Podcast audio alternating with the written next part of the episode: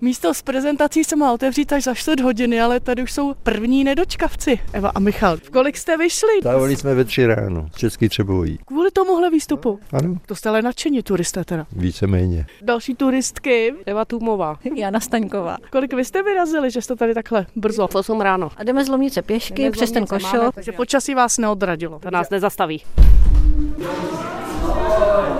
U prezentace už sedí Milan Ibl s manželkou Evou ze zdejšího klubu českých turistů. Každý od někud může vyrazit, přijde, řekne, že půjde ještě dál, takže třeba ujde 16 kilometrů, dostane diplom se záznamem kilometrů. Vlastně každý si jde podle svého. Oni jdou z Lomnice nejvíc, to je tak těch 10 kilometrů. Měli jste to třeba nějaký rekord, že někdo šel 50-60 kilometrů. Tak to jo, to jsme taky měli, jako z Boleslavy šli. Jo. Na příště 15, víc nepůjdeme. Každou jinou medaili si dáme, my jsme měli každý něco jiného. My jsme čtyři dospělí a 16 láků. Když jsem sem jela, tak byla taková mlha, jsem říkala, jestli vůbec někoho najdu. A je vidět, že to nikoho neodradilo. No jo, tak turisti nejsou z cukru, chodíme za každého počasí. A jako odbor Lomnice nad Popelkou chodíme každou sobotu. Jednou, jo? Já nevím, Zdenku, kolik jdeme? 15, dobře. Si dát razítko sem. Můžu? Který?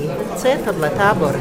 Kolik už máte takových razítek v tom sešitku? Vejde se jich tam 100, tady jich je asi 50 zatím. Už se tady vytvořila opravdu dlouhá fronta, táhne se z restaurace až ven. A kdo chce, tak může tady za 20 korun vystoupat i na 35 metrů velkou rozhlednu. A jsme tady. Je něco vidět? To je krásný. Stálo to za to, jak v noci pršelo, tak to jsem nevěřil, že se to takhle vybere. Říká mi tady další z účastníků pochodu, pan Petr. Když je to 41. roční, tak to je nejstarší pochod tady v okolí. Nejstarší nyní, loni třeba KČT Semily pořádali radši stezku a to byl 50. ročník. Další akcí Lomnického klubu českých turistů bude jarní pochod pod Krkonoším a Českým rájem v sobotu 13. dubna. Z Lomnice Jana Pavlíčková, Český rozhlas.